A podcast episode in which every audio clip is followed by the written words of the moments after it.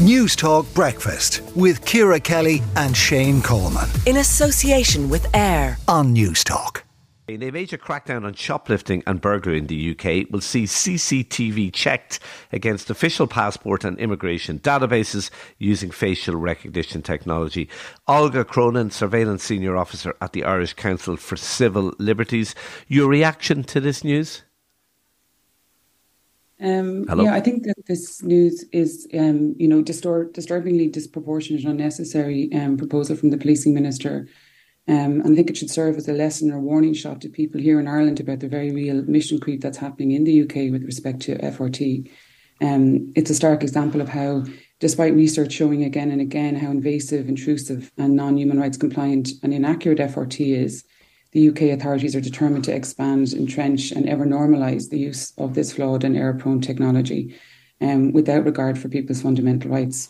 You know, people in the UK with passports, they would have consented to having their biometric data for the purposes, or sharing their biometric data rather, for the purposes of using their passport to travel and to cross borders. You know, they didn't give it in the knowledge or give their consent to the idea that it would be used for p- police to create some kind of giant government telescreen to track and monitor people's behaviour um, using FRT involves many different steps, and each step brings with it specific risks. Um, you know, FRT is not the panacea that the UK policing minister. I'll, I'll get just presented to be. I'll get. There'll be people listening to this this morning who'll be saying, if you haven't uh, engaged in shoplifting or you haven't engaged in burglary, well, you've nothing to worry about. And if, if you can find a way of catching a thief, a robber, a shoplifter, what's the problem with it? So the problem, I think it has to, I have to explain if I can what FRT is. Um, you know, we often hear this idea that if you've got nothing to hide, you know, nothing to worry about, you've got nothing to hide, there's no, there's no big deal. But that actually just misunderstands the point of why we have these fundamental rights to privacy and data protection. And when it comes to FRT, I'd love to explain. So if, if FRT is a technology that endeavors to match a face from a digital image or a video frame against a database of images, it's probabilistic, which means it's prob- problematic um, because it's based on probability. And what that means is that when an effort is made to match a single image against a database of images, what usually happens is several so-called images, or sorry, so-called pro- um, possible matches are returned with estimated scores. But you have to understand that we're not talking about normal images that you and I would know. This is, and this is really important because, and this is where the safeguards and the rights um, come into play. We're talking about images that have been processed in a specific way.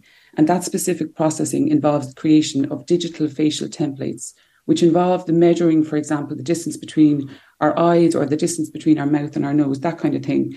And these templates okay. measurements, just as just if sorry, I know I'm going on, but just those those templates, they are unique to each face in the same way that in the same way that our fingerprints are unique.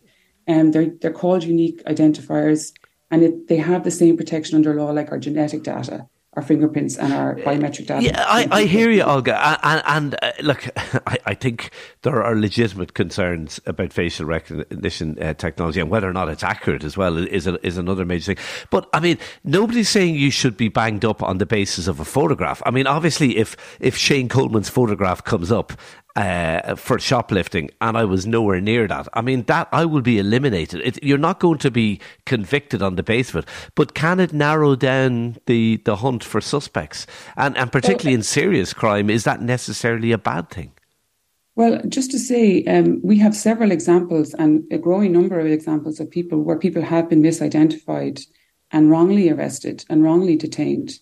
Um, sure, when FRT, when a search is done through FRT and a number of um, uh, suggested comparisons come back, you have a human who looks at it, but that doesn't necessarily ensure that that misidentification won't follow through. Um, we have, like I said, research has shown accuracy figures um, are poor here.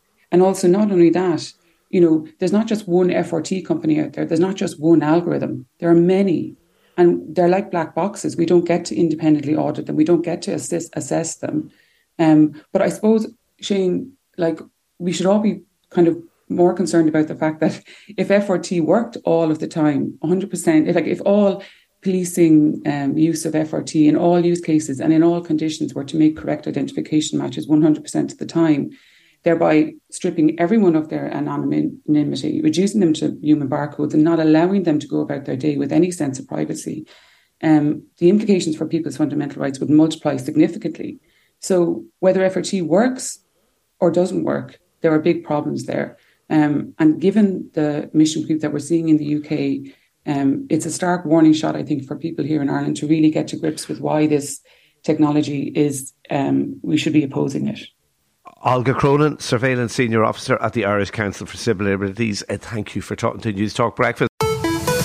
Newstalk Breakfast with Ciara Kelly and Shane Coleman. In association with AIR on Newstalk.